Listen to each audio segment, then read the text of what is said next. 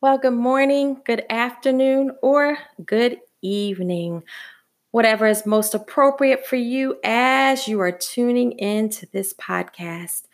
Welcome to a brand new day with Stephanie J. I thank you so much for taking time to join me. I am your host, Stephanie J. I'm sure you know that by now. But this is the day that the Lord hath made, and I hope you're rejoicing and I hope you're glad in it because I certainly am. That scripture verse is found in 118, Psalm 118, verse 24. What does it mean to rejoice? To experience joy and gladness in a high degree, to be exhilarated with lively and pleasurable sensations, to exalt. And my acronym for rejoice is reach every day for the joy offered in Christ to everyone.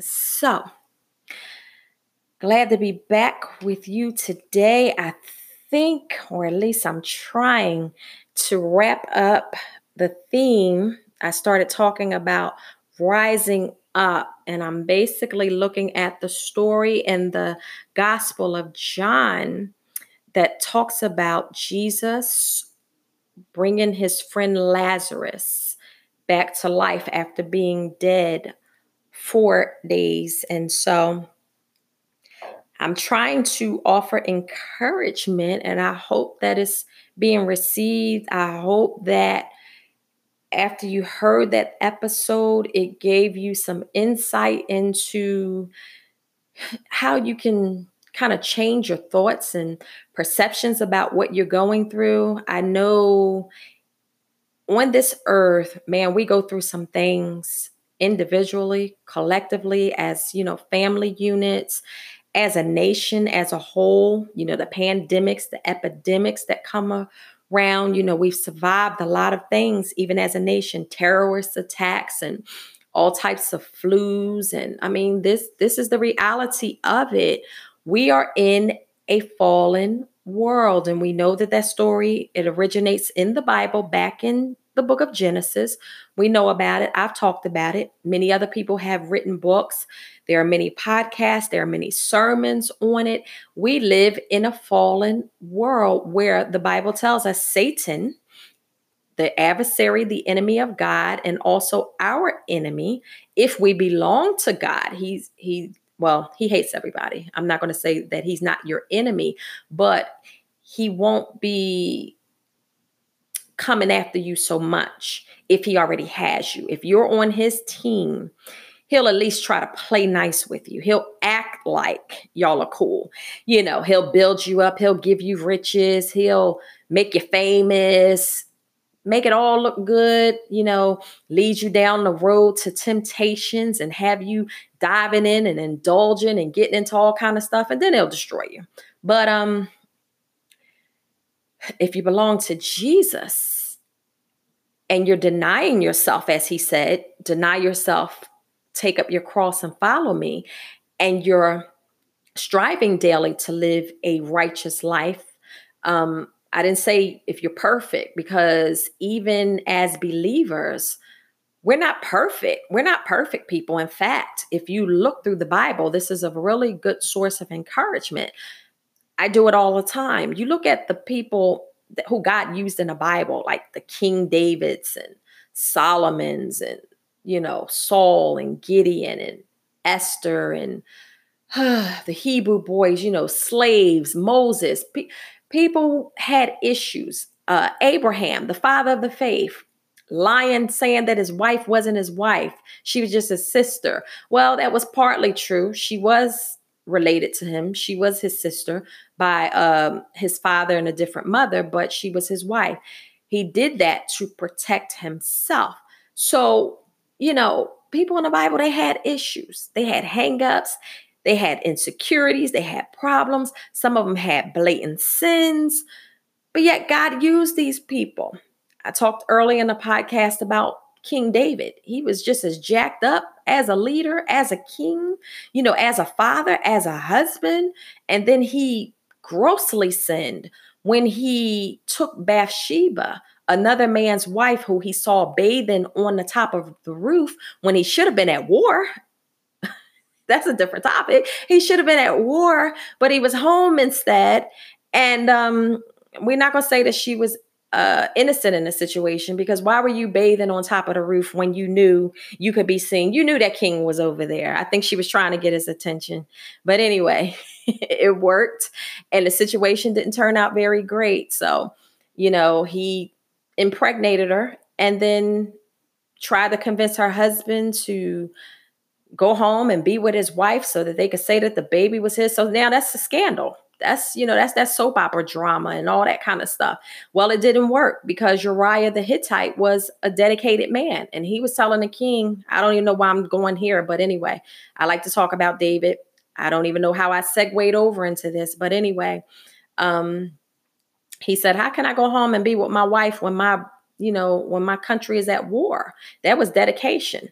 David tried everything he could to get him to go. And, and finally, when that failed, he gave him a letter. He said, Take this back to, uh, I think it was Joab. Take this back to him. And it's the letter read, and apparently he was really loyal and faithful that he didn't even open up the letter as he was taking it back. Man, you know, most of us would have probably snooped, like, what is this he have me carrying? And then you open it up and see that it says, you know, put Uriah on the front line, the hottest part of the battle, and then have him withdraw, uh, and then have the men withdraw. Whew, that might have been a different ending to that story. I don't think he would have been that loyal to go back to that army knowing that the man is trying to kill him. So, anyway, David was not perfect, but yet the Bible says that he was a man after God's own heart. God loved David. So, guess what? He loves us too. We've all messed up. We've all slipped and fell. We've all made mistakes. We all have sinned and fall short of the glory of God as the book of Romans 3:23 says there is no perfect person. The only perfect person that ever walked the face of this earth was Jesus Christ. How do I know that? Because the Bible tells us that. It says he was tempted in all points just as we were, yet without sin. So he was the only one that could carry out the Father's plan for salvation. The penalty that needed to be paid for sins was blood, and it was his blood that was shed for the remission of our sins. But the story that we're looking at is about him raising Lazarus after four days of being dead and i shared in you know the other scriptures the other podcasts from the beginning jesus got word from someone that his friend lazarus was sick and it says and he chose to abide there two more days he didn't get up and rush and pack up and say, okay, I can't finish what I'm doing here. Lazarus is sick. Come on, disciples, let's go. You know, go find me a horse somewhere, go get a donkey. Let, let's get out of here. No, he knew Lazarus was about to die, but he said, this sickness is not unto death. He already knew what was going to take place. So we need, need to have calm and rest and assurance when these things are coming at us, when we're faced with these situations let's learn how to be like Jesus because the Bible tells us that we are to imitate him, be imitators of him. Learn how to relax, release, pray. Don't get all frantic. The Bible tells you be anxious for nothing, but in everything by prayer and supplication. I think myself included, and I've gotten a lot better with this through the years. If we would just really begin to heed the word and not just read it, we would do so much better because you would say, okay, God, you said this in your word. Okay, you got it. I trust you. Okay, you said if I keep my mind stayed on you, you would keep me in perfect peace. Yes, you can have perfect peace even in the midst of a coronavirus, like I did. I had perfect peace because I know my God and I know that He's able and I know that He's faithful and I know that nothing that happens on the face of this earth takes him by surprise. He knows it all. He has his eyes everywhere at once, as the Bible says, because John tells us God is spirit. He can be everywhere. And so, like Jesus, Jesus often slipped off to pray. You see, most of his ministry, he spent more time in prayer and communion with the Father than he did going around doing works, healing people and stuff. And once he came out of that fellowship with the Father, his work was effortless. He'd walk, you know, come out of prayer and somebody would walk up to him, Hey, my son is a lunatic. Can you heal him? Hey, I need this. Hey, I need, and, and it was like, yeah, be healed. Okay, eyes be open. Do you believe that he didn't spend time praying and laboring? Oh, that's a different message. He didn't spend time at the altar praying and laboring over people and casting out devil. Come out, come out of him. I used to attend a, an African ministry for a while, and and they would pray with you and be praying over people, and it was just kind of humorous to see. But they'd be all yelling up in the person's ear. I was like, okay, really? come out, come out, be healed be healed. Jesus just simply said, Shut up and come out of him. Come out. I command you to leave. Be healed. And he had such a cold and assurance about him because he knew who he was. And so he did many, many, many great things. But guess what? The word says, He said, We'll do greater works than these. Hmm. How about that? So before I get into what's probably going to be the last part of this story, unless I get inspired with something else. Because I know there are a lot of you that need to rise up today. And so before I continue, I'm going to play another one of my songs, and it's entitled Help Me Find My Way. Now, this song I actually co wrote with two other people and I only know one of them, actually met him a few times.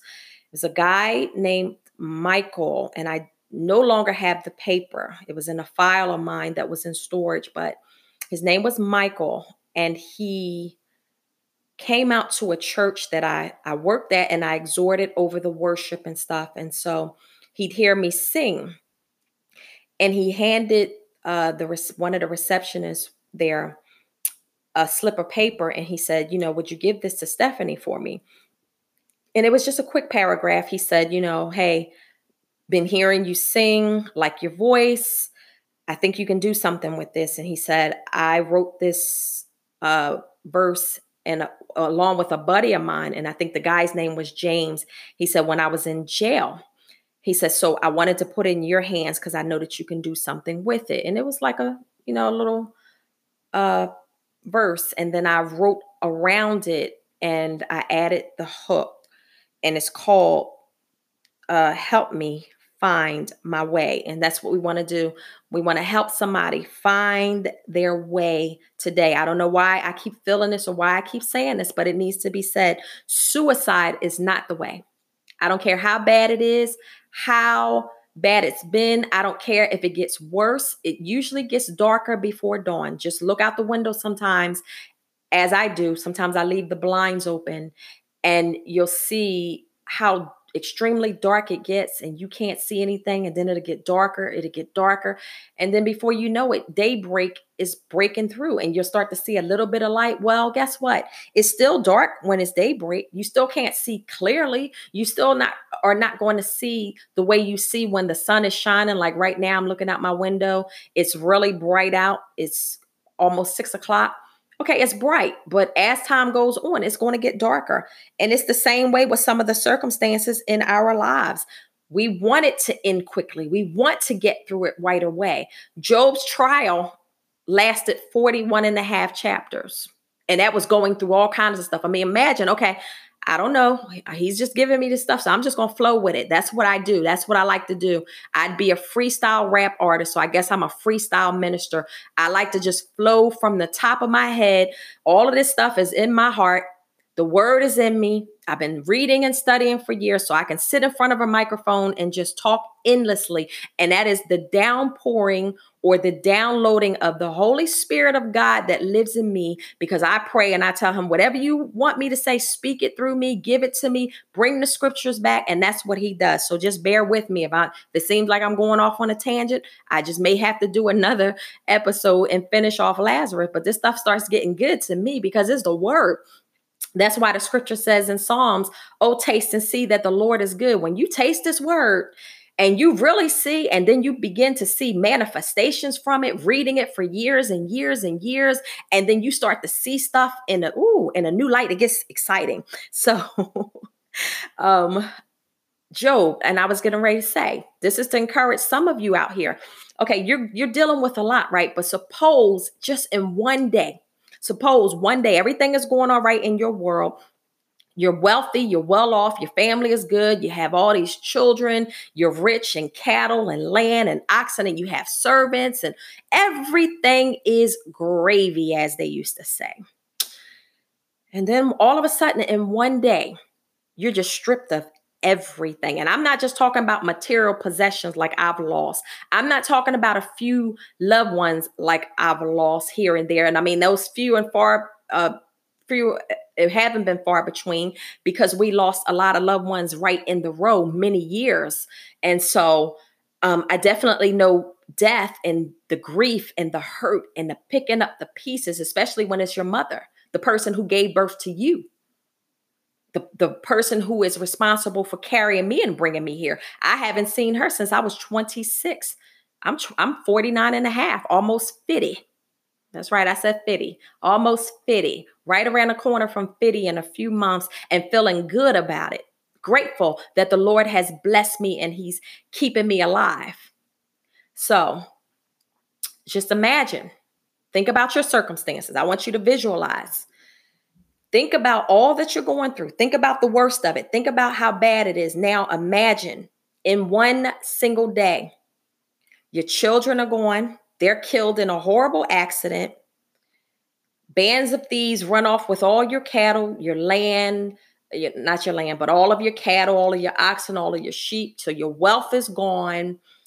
You know, the houses are destroyed. I mean, everything just happens at one time. The Bible says a knock came on the door, a knock came on the door, another servant came, another servant came.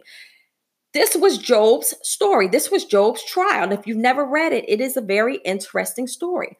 But so he had all of this to deal with. And then if that wasn't enough, Satan said, um, you know, I don't I don't want to get all into that again. I think I talked about it before, but it, it really was a battle between God and Satan. And God actually offered Job up. Said, Hey, have you considered my servant Job? There's nobody like that boy. That's a bad boy. He's faithful. He's the Satan said, Yeah, because you protected him, you blessed him. Now put, touch him, touch everything around him and see if he's still faithful. So after all of that happened, Job stayed faithful. In fact, I'm just remembering I wrote a poem about it called Faith Like Job. And that poem is actually in a book called Simply Steph Treasures of the Heart.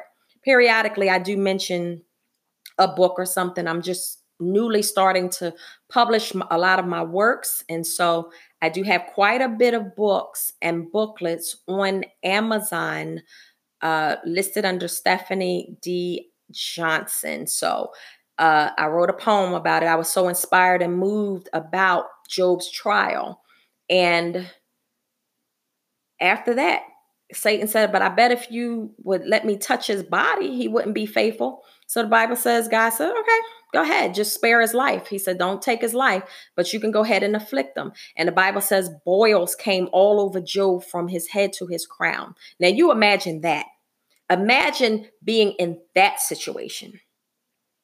Now I'm going to ask you a question and be honest. Does your situation look that bad now? Does it look that hopeless now? Hmm. I'm going to let you marinate on that while I play my song, Help Me Find a Way.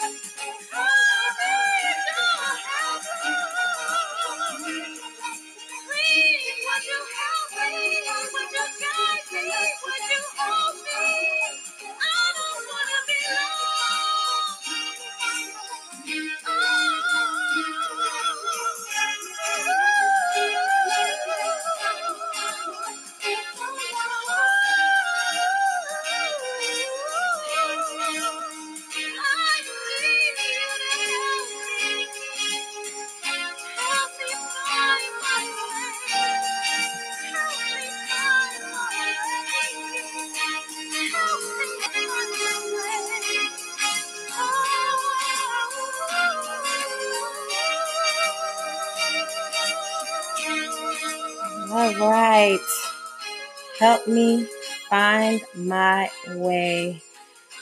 Right now, let's find our way back to Lazarus, for my time is running down. I'm going to pick back up John chapter 11. And I'm going to start at verse 30, and I will probably skip around a little bit for time's sake. But it says, Now Jesus was not yet come into the town, but was in that place where Martha met him. 31. The Jews then which were with her in the house and comforted her, when they saw Mary, that she rose up, see, she rose up. I'm telling you today to rise up. She rose up hastily and went out, followed her, saying, She goeth unto the grave to weep there. 32. Then, when Mary was come where Jesus was and saw him, she fell down at his feet, saying unto him, Lord, if thou hadst been here, my brother had not died. She said the same thing her sister said. 33. When Jesus therefore saw her weeping, and the Jews also weeping, which came with her, he groaned in the spirit and was troubled. 34. And said, Where have ye laid him?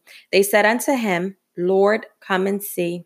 35, the shortest verse in the Bible. Jesus wept.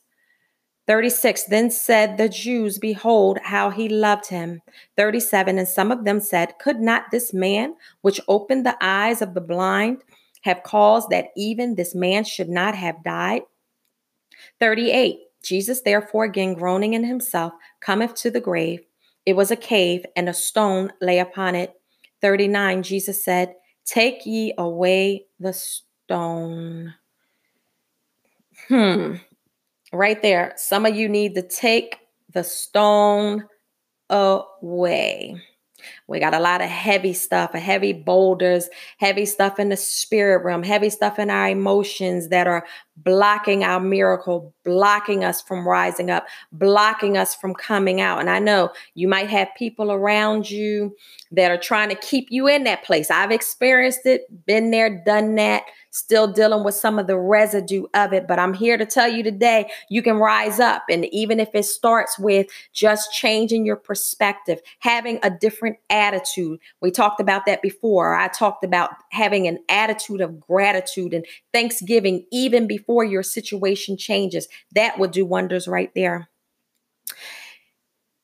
39 says, Jesus said, Take ye away the stone. Martha, the sister of him that was dead, saith unto him, Lord, by this time he stinketh, for he had been dead four days. Four days. Keep that in mind. Four days. 40 says, And Jesus saith unto her, Said I not unto thee that if thou wouldest believe, thou shouldest see the glory of God? 41 Then they took away the stone from the place where the dead was laid. And Jesus lifted up his eyes and said, Father, see who's he talking to? That's who he always talked to. He communicated and connected with his heavenly Father. How often do we do that? Or how often do we fail to do that? And I'm here to tell you, it makes a huge difference in the outcome of your circumstances, how much you connect to your Heavenly Father. I thank thee that thou hast heard me. And I knew that thou always hearest me, verse 42 says, always. But because of the people which stand by, I said it, that they may believe that thou hast sent me. 43 says, And when he thus had spoken, he cried with a loud voice, Lazarus, come forth. Now, if that's not rising up in a high degree, I don't know what it is. What was that scene like at that point at that gravesite? I have no idea, but I can only imagine. There was fear, there was shock, there was amazement, there was joy. His sisters were happy. I'm sure they were crying and weeping, and they probably hanging all over Jesus and just a state of probably pandemonium. I can't imagine. But it was an, it was a miracle and it was awesome. 4 days dead. Jesus is in another place. He gets there. God, he's been here 4 days.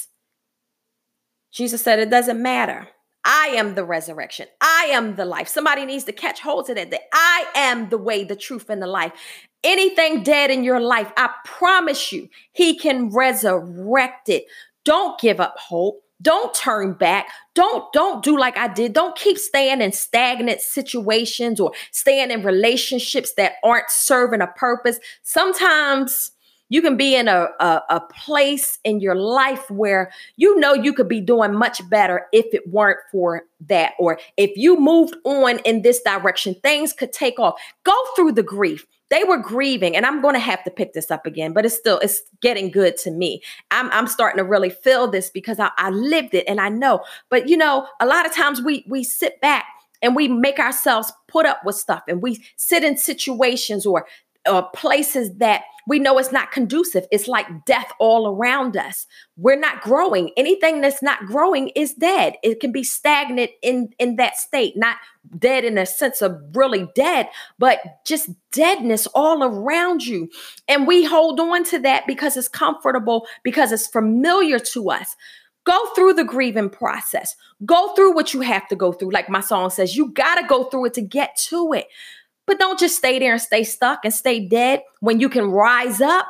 Let's talk about it again, at least in the next episode. It'll probably be the fourth part, and then I'll try to move on. But we'll see.